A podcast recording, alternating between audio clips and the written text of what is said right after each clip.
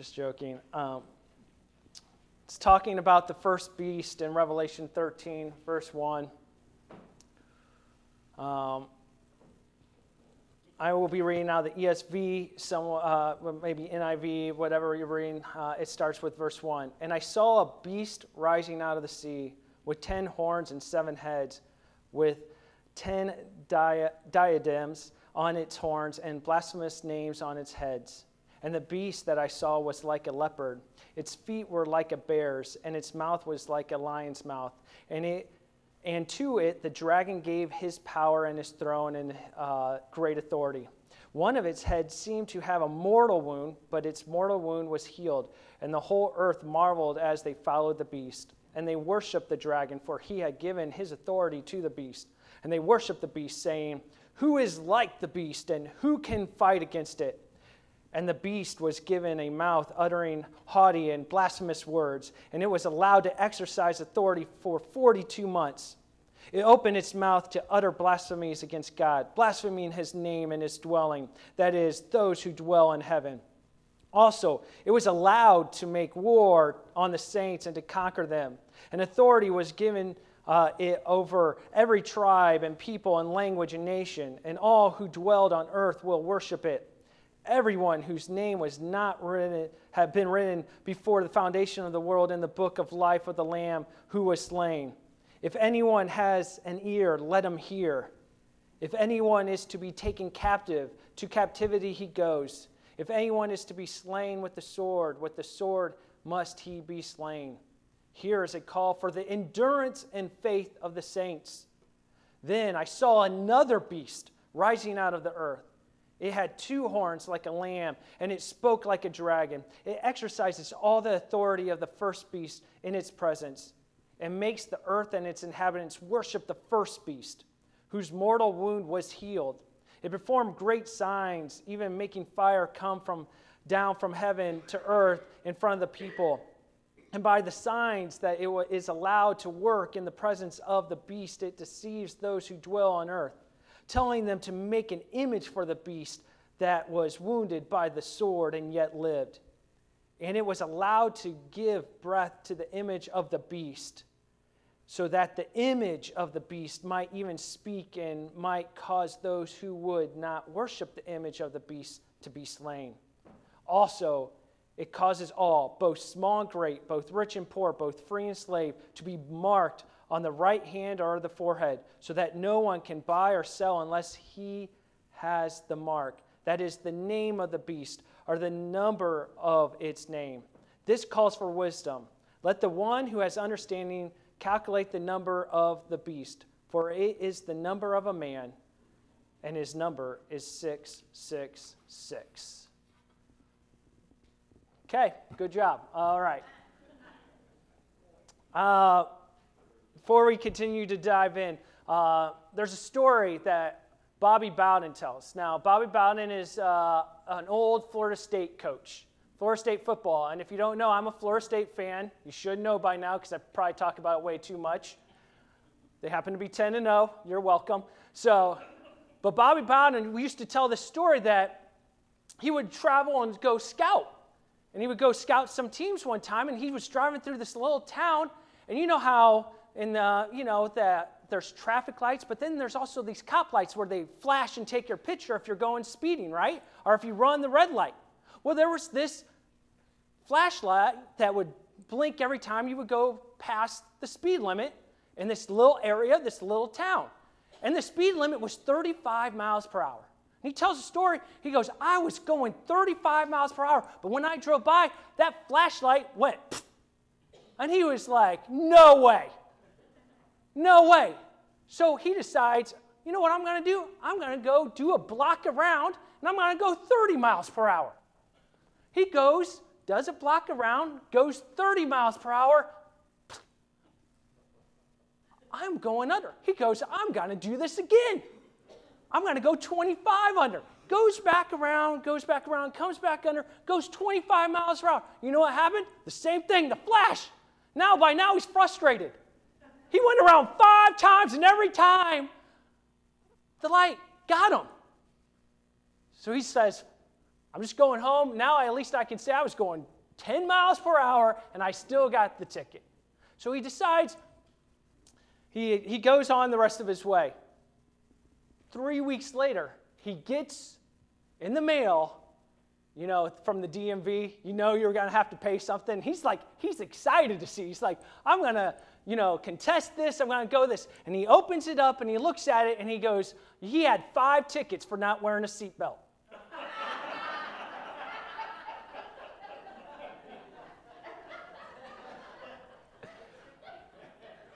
we, and I think it's a great story, we can get so focused on the wrong things. We can get so focused on the wrong things that we miss it. It's a counterfeit. It isn't what it really is. We miss it because we are so focused. I was right. I was right. I was right. You were right. You weren't going the speed limit, but you were not wearing your seatbelt. The first point in our notes today is that of there's two beasts. Two beasts. And we're going to be taking a look at these two beasts mentioned in Revelation. But as you know, and what we've been talking about uh, since the, the beginning is that the Old Testament says a lot, and it even says a lot about the two beasts. We've always talked about that John, while he's writing this, is pulling from the Old Testament. And they're, they're from examples of Job 40, like when he's talking about, Behold, Behemoth, which I made as I made you. He eats grass like an ox. Behold, his strength is in his loins and his power in his muscles in his belly. He makes his tail stiff like a cedar. So it's like this powerful animal, this, this beastly animal. Job 41 Can you draw out Leviathan from a fishhook or press down his tongue or his cords? Can you put a rope in his nose or pierce his jaw and his hook? You, you look back and you'll, you'll continue. You can look back at the creation of the world in Genesis 1. In the beginning, God created the heavens and the earth, and the earth was without form and void, and darkness was over the face of the deep. And the Spirit of God was hovering over the face of the water. He's hovering over the water. Water is this great symbolism of chaos. It is this chaos motif, and that is where the first beast comes from. He, John also grabs a lot from Daniel 7. And we're going to take a look at Daniel 7 right now, uh, verse 2. And it says this in verse 2 in Daniel 7. It says, Daniel declared, I saw in my vision by night, and behold, the four winds of heaven were stirring up a great sea. The four great beasts came out uh, or up out of the sea, different from one another. The first was like a lion and had an eagle's wings. Then I looked, its wings were plucked off, and it was lifted up from the ground and made to stand on two feet like a man. And the mind of a man was given to it. And behold, another beast, a second one like a bear. It raised up on one side. It had three ribs in its mouth, between its teeth, and it was told, Arise, devouring much flesh. After this, I looked, and behold, another, like a leopard, with four wings of a bird on its back, and the beast had four heads, and dominion was given to it. After this, I saw the night vision, and behold, a fourth beast, terrifying and dreadful, and exceedingly strong. It had great iron teeth that devoured and broke in pieces and stumped what was left with its feet. It was different from all the other beasts that were before it, and it had ten horns. I considered the horns, and behold, there came up among them another horn, a little one, before which three of the first horns were plucked up by the roots. And behold, it in this horn were eyes like the eyes of man, and the mouth speaking great things. As you can tell, throughout the Old Testament, there's talk of beast. There's talk of this chaos. And they come out of the sea, which is which is really crazy. You talk about like Leviathan, we're going to get into some of these beasts, but those beasts represent that of chaos and, and uncontrollableness. They come out of the sea, which is that of chaos. So these are things that are, that are evil, these are things that are not right. One of those things is Leviathan, is talked about. Leviathan was an instrument of chaos. And as we talked about, we talked about in Gen- uh, Genesis 1, it's there as the hovering, as the Spirit of God hovers the face of the water. We have to remember that these Old Testament verses are going on in John's Revelation writing. We've talked about many of these from Job 40, 15 through 24, and others, and they, it continues this, this beastly, this chaotic, this, this world that is not right. It is not right, and we know it. You have Leviathan, which is, comes from the sea, and also uh, Rahab, which also comes from uh, a Hebrew uh, name, which means sea monster of the ancient myth. It means it, it is to storm, and it is that of arrogance. Rahab was looked at as a sea monster and symbolized back in that time Egypt in the time that it captured the Israelite slaves. The monster, the beast that was coming from the sea, or the dragon that represents the dove, the devil, the ruler of the chaos world, the sea. So when we look at Revelation and we can see what John's doing and Daniel's doing and seeing that these beasts are beasts that go against God.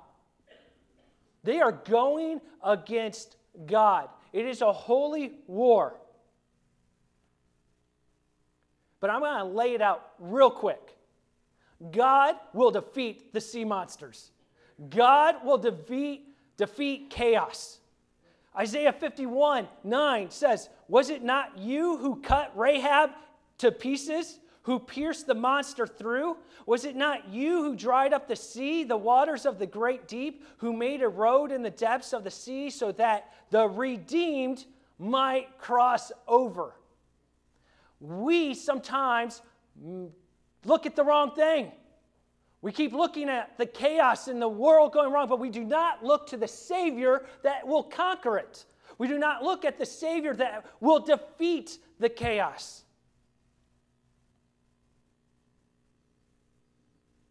The sea also means, and, and so when you start getting into, and this is where it gets, uh, you know, a little bit deep because some people believe that the sea monsters have already happened in time. Some believe that this chaos is coming in the future, and you start looking at different times. But many people believe that the sea monster is a great motif, that this will be or represent a leader or a, a, a, a people of Gentiles. Where the beast out of the earth, the beast number two, is that which will come from Israel, the beast of the land. And they will help cause or push people to worship the first beast or the Antichrist. Many people believe that this is a religious function, but uh, with a political function and a religious function joining forces to lead to a false Messiah. Some people believe that this has already happened with some writers of Josephus and then Rome, and some people believe that it's not happening. But there will be this, this combination where the land will support the the sea. That there will be someone that will support chaos and a leader that goes against God. These are the land and sea, chaos, beast, and revelations that call back to the Old Testament. These readers would have been thinking about the chaos of the world versus the God of order. There's a, quite a difference. And as I've just talked about, there are many perspectives. Many believe that the water beast is that of Rome and the land beast is that of Israel itself in that time frame of around 70 AD with the fall of the temple. It was a time of chaos and the loyalties were tested. And I believe there's some truth in that. And at the same time, we got to continue to look what the Old Testament is saying for the people in that time and for the people of today. Brad talked about a lot of times that Revelation is, uh, during Sunday school, Brad talked about how Revelation is a beautiful book because so many people have believed that we are in the end time. I believe many people in World War II thought, this is it. This is it. This, this, our evil has gotten great enough. What's shocking is our evil has continued to get worse and worse. But you know who continues to save and redeem and glorify is God alone. And He's continued to hold back. And He's given us grace and mercy and joy because He wants more to be with Him.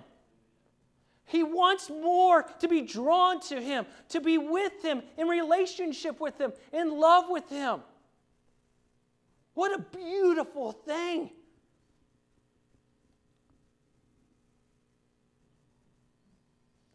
I have continued to say that we must take what we know the Bible is saying and not add or subtract to it. We must continue to look at what John is laying out in the Old Testament.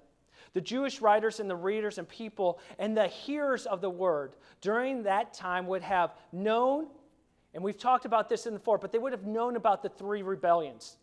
Okay? That, the first one, the rebellion of Adam and Eve of taking the bite. Rebellion number two, that of the world needing to be wiped out because of the flood. And three, and the Tower of Babel, where the people wanted to make themselves God, where they wanted to be gods. And let's remember the connections from Revelation 13 to Daniel 7.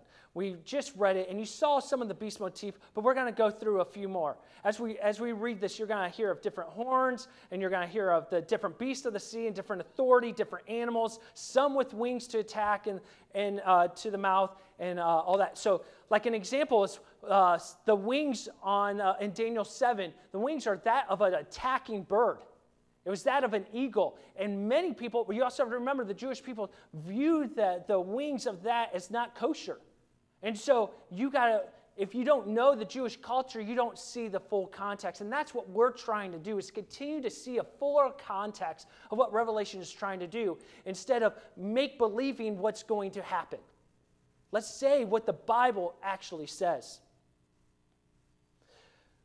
Revelation 13, and, uh, and I'm just going to skip around a little bit, so hang on with me. But Revelation 13, 3 says, One of its heads seems to have a mortal wound, but its mortal wound was healed. Where Revelation 13, 14 says, And by signs that it is allowed to work in the presence of the beast, it deceives those who dwell on earth. This is a nice little reference of something being a fake Christ, a fake Messiah, a wound. Remember, that it will be a callback to the real Jesus who actually did take a wound and actually did die and rise again. You look at Revelation 13 4. It says, And they worshiped the dragon, for he had given his authority to the beast. Where Daniel 7 6 says, And the beast had four heads, and dominion was given to it. So authority and dominion were given to it. We talked about a couple weeks ago that Jesus, when he started opening the seals, he's the one that's declaring the war. He's the one that's uh, allowing this to happen. He's the one that's allowing all of this to continue. The authority comes from God alone. Revelation 13, 5 and 6. It says, And the beast was given a mouth uttering haughty and blasphemous words, and it was allowed to exercise authority for 42 months. Where Daniel 7, 25, and there's a lot others, but this one, he shall speak words against the Most High, and shall wear out the saints of the Most High, and shall think to change the times of the law, and they shall be given into his hand for a time, times, and time and a half. The beast is given a time, and he's even allowed to utter blasphemous words against a holy God. Do you not see that in the world today? Do you not see how people are free to just blaspheme the Lord and Savior? It's in TV shows. It's, it's not even just public, it's, it's all throughout where we can just blaspheme and people are given authority. Revelation 13, 7 and Daniel 7, 8 talk about verses about war against the saints and the holy ones. Revelation 13, 10 and Jeremiah 15, 2 talk about captivity and people uh, dealing with it. There is this continued connection to the Old Testament about how things in the Old Testament, they're happening now and they will continue to happen. And, but God's gracious and loving and kind and compassion will continue to defend us as we've talked about, don't get distracted off of God. Don't focus on the wrong thing. Don't focus on the miles per hour, focus on the seatbelt. As you know, the beast in the sea, and we talked about this, they will be defeated. Rahab and Leviathan will be at the meal celebration. Deuteronomy talks about how there will be a banquet on the mountain of the Lord the fat of their sacrifices will be at Zion, will be at Jerusalem.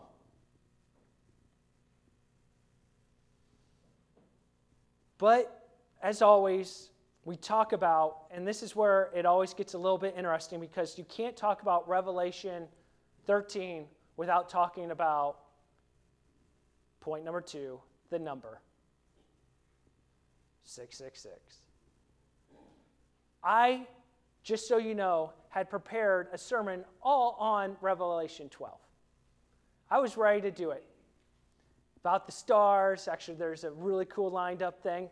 Hopefully, show it to you one day where I would say there's good case that Jesus was born on September 11th, 3 BC. Yeah, we'll dive into that another day. No.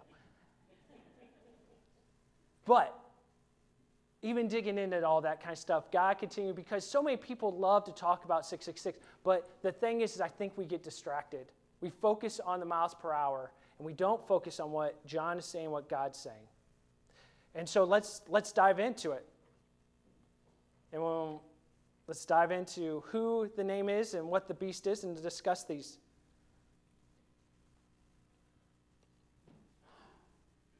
When we look at the number of the 666, we first also have to continue to look at the, what the Old Testament is saying. And it all comes back to being an image bearer of God, and imaging God.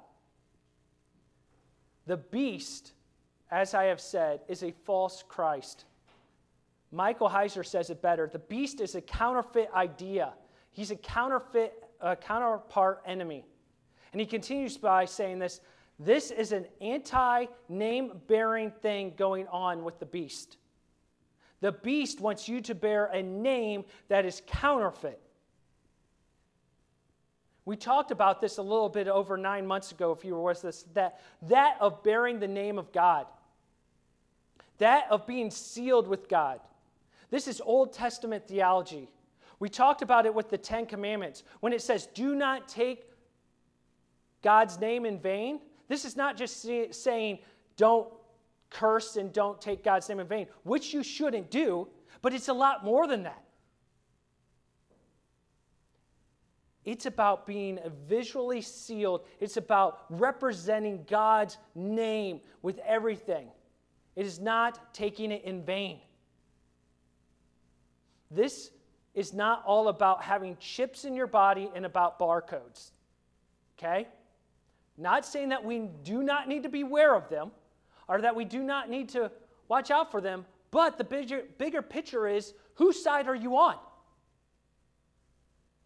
Really, whose side are you on? We must beware of manipulation going on in the world today. But if we are living in the Spirit, and if we have the Holy Spirit in us and we are sealed by the Holy Spirit, there is nothing to fear we must be aware. But because uh, your life and your perspective and your heart and your mind and your thought and your actions show where your believing loyalty lies. And the question is is it Jesus or is it the beast? Is it truth or is it chaos? Whose name do you bear? Who is your master? We've talked about it. Even in Revelation 13, uh, Revelation 13, verse 13, it says that the beast will do signs. This should not wow you. This should actually call back and remind you of stories of Elijah and Moses. Do you remember when Moses had a staff and threw down a snake? What did the evil, dark Pharaoh's dark arts people do? They threw down snakes too. Like, do not think that there's not spiritual warfare. It is a counterfeit because you know who snake won and ate the other snakes? It is always a consistent counterfeit that Satan can do, and he tries to do. I love this quote by uh, Michael Heiser because I think this really shows who the beast, the Antichrist, who he really is. The, the Antichrist half to try to imitate Christ to have legitimacy because they recognize Christ as superior. Oh, I love that because so many times, even it reminds me, even the demons know of Jesus and they shudder. And some of us, we do not know who Jesus really is because we get off the mark. We're worried about this mile per hour flashlights. We're worried about, oh, do we take this? Do we, the, is the chip coming? Are we, what's going on? We get so distracted, and I think we need to be aware, but we lose sight of who we got a seatbelt in. We're with Jesus in everything good, bad, every action. Whose side are you on? When we talk about 666 and dealing with the name and the beast and the number, there is a difference in those who align with Jesus and those who align with the Antichrist. In the Old Testament, when God called them his people, they Christians didn't literally bear Jesus' name physically on your head. But you do remember, we talked about this in the Old Testament, that the priest bore the name of their head garments with the name of Yahweh. When the priests, they, they bore the head, the garments on there. And if you dug in a little bit more, they usually added L to it. They added an L, which made it possessive, which means I am Yahweh's. That I am Yahweh's. That I am His. What a, what a great reminder that they belong to Yahweh. In number 6, 27, it even says this Put, Jesus, or God says, put my name upon them. And just so you know, at that time, they didn't literally get a tattoo or they literally didn't have a stamp pointed on them, but God is putting his name upon them because they are sealed with God as long as their believing loyalty is in him. I'm not saying that there won't be a physical marker. I'm not saying that. But I do think that what Jesus is seeing is a spiritual tattoo. John sees that no one is neutral. You are either sealed with Christ or you are sealed with the beast. You might think you're neutral, you ain't. You aren't. You are sealed one way or another. You are sealed with the beast or you are sealed with God. It even talks about the Word of God in the Old Testament. It will be a sign on your hand and a reminder on your forehead.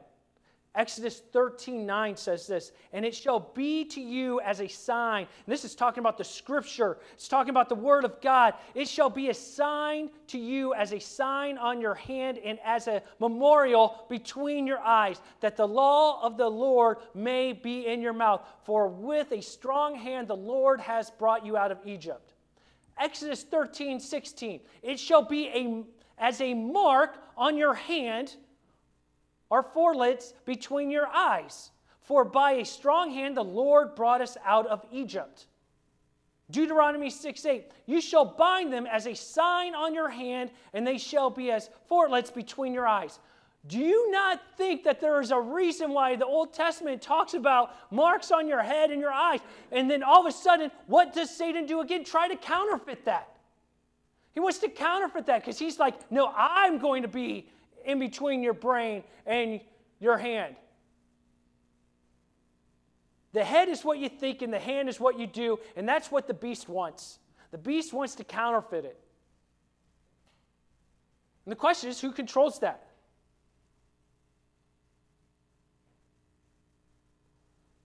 We have talked about the beast and what they represent, and that they could be Rome, could, it could be Israel, but whatever it is, is the world has gone to hell. The world, right? And many people have felt their generations have met the final beast. From World War II to the Black Plagues to even some people think it was Henry Kissinger. No matter what it will be, Christians will be persecuted by the system. People who are believers, who don't take the mark, that are sealed with Christ, will not be able to buy or sell things. And this might be a physical mark, and it might not be. I actually, we, I've had a really good dis- uh, discussion about this.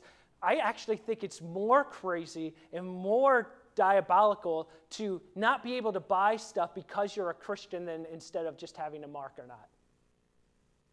I think it's more corrupt that someone be like, oh, you're a believer, you're not allowed to sell here or buy here. You're not allowed to be here.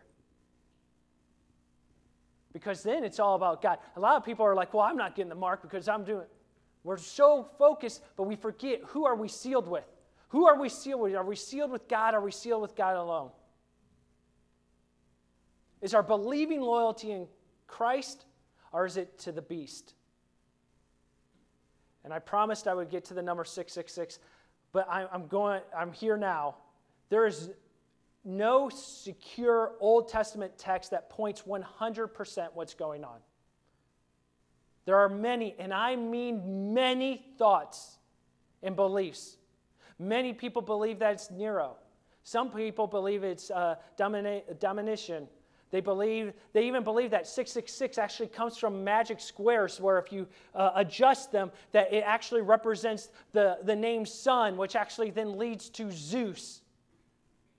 In all of these, you, you have to move some things around. One perspective, and I'm not putting all my chips here, but I sort of do like to, I want to um, just sit here for a second, is that some people believe that it's the word Titans which John J. Collins brings up that the numbers, when you spell it, are 300 plus 5 plus 10 plus 300 plus 1 plus 50, which equals 666. And this points to the Titans were that of the Greco Roman and retelling of Genesis 6. If you remember, that of the fallen angels finding the women and coming down and mating with them, where God found this detestable, which then led to the Nephilim in which they died and became demons. That's a whole other story for another sermon. Which one of them was Nimrod, which leads to the Babel. And the second temple, Jewish people would have seen that 666 is in the vein of the watchers or Genesis 6 that would lead to the Tower of Babel, which, if you continue reading Revelation, John now starts talking about Babylon, talks about the people of Babylon. So this could be a callback all the way back to Genesis 6, that of the time of chaos, those of when the angels came down, the spiritual chaos from the beginning of time to now, where Jesus will conquer chaos and Hades and death once and for all. I'm not saying that's the perspective. I'm not saying that's the final one. But as we continue to look, we have to be able to look at what the Old Testament is saying and what that time, what is saying there. Because many people will say, hey, this is the way it is. We have to take what the Bible says it is. As we close, it is a good reminder to not fall for the counterfeit. That we are all marked by something. Right now, you are marked. If you are a believer, you are marked by the Holy Spirit. There might be a day where it becomes a physical mark, but more importantly, it is a spiritual one. The thing is, is that we hold on to our highest value because our highest value becomes our God or becomes our idol. Many of you and many people are scared of taking the mark, and you should be. But I would also be scared of putting good things in front of God. How are we marked? What is your highest perceived view of God in your life? And when I say God, what is the highest perceived view for you? You can say it's God, but if you live for money, it's not. You can say it's God, but if it's for your family, it's not. You can say it's for God, but if it's for attention, it's not. You can say it's for whatever, but it doesn't mean anything if that's not what you live for. It's a counterfeit God. That is why John is so hard on all of us to be aware and to have ears to hear does not do this passively. He is warning us. Throughout Scripture, we are to avoid false gods and false idols. Do you not think that Satan's final attack would not bring these situations to believers? Brad mentioned it down at Sunday school. He goes, The game is already won, and like a basketball game or football game, Satan knows time's running out, and so he's going to try to make the game last as long as possible. So, what's he going to do? He's going to foul. He's going to hit you hard. He's going to try to rough it up. He's going to try to hopefully not get the call. He's going to do that to make the game. We've all watched games like that. We've all been there. We're all, we're up 50 and the game's still going on because once it's done, Satan, it's over. This is the only thing. He can only counterfeit Jesus. He can only counterfeit God because he has no real authority because his authority actually comes from Jesus and Jesus alone. So remember where your authority comes from. When the bad things are happening, your authority comes from Christ. When you are questioning if this is from Christ, pray, seek Him, go to Him. Don't just make the decision. So many people want to, all right, well, this mark is this and this is this. Well, why don't you go to the one that has ultimate authority and then make the decision? Seek Him. We must be ones that follow the true gospel. Now, I have been pulling back a lot to Daniel 7. And I, I Revelation, I think so many times people uh, look at uh, Revelation as a future and is a future, but I want to end with Daniel 7 after the verses we just talked about. Daniel 7, verse 9. It talks, says this As I looked, thrones were placed, and the Ancient of Days took his seat. His clothing was white as snow, and his hair of his head was like pure wool. His throne was fiery flames, its wheels were burning fire. A stream of fire issued and came out from before him. A thousand thousand served him, and 10,000 times 10,000 stood before him. The court sat in judgment, and the books were open. I looked, then because of the sound of the great words that the horn was speaking. And as I looked, the beast was killed and his body destroyed and given over to be burned with fire. As for the rest of the beasts, their dominion was taken away, but their lives were prolonged for a season and a time. I saw in the night visions, and behold, with the clouds of heaven, there came one like a son of man, and he came to the Ancient of Days and was presented before him. And to him, was given dominion and glory and kingdom, that all people, nations, and language should serve him. His dominion is an everlasting dominion which shall not pass away, and his kingdom one that shall not be destroyed. You want to talk about end times? That's the end times. Jesus is the end times. He is the one that comes on a cloud. Because everywhere else, he, he is the Almighty. That's where we need to put our rest on. If you want to know and you want to prepare for the end times, prepare for this. Prepare that God is coming, Jesus is coming. We need to live like that and not get distracted. Not be distracted as we talked about the Bobby Bowden story. You can laugh about it, but it's so true. We can get lost in the wrong things. May we not be lost in the wrong things. Let us close in prayer. Dear Father, I thank you so much for today. As we continue to discuss, and like we talked about, if we have questions, may we go to you, write them down as we continue to, to dive in. There's so much more in Revelation 13. But I am so thankful for the completion of the Old Testament and New. It's beautiful to look back and go back and, and see how all that is connected. It's a beautiful picture of what you've done to send your son to die and rise again for us. May we not get distracted. May we not focus on the wrong things, but focus on you. May we be sealed by you. May we be able to be marked by you in all that we are. Thank you again for everyone here and for those that aren't. May you continue to bless them. We love and praise you and give you all the glory. In Jesus' name, amen.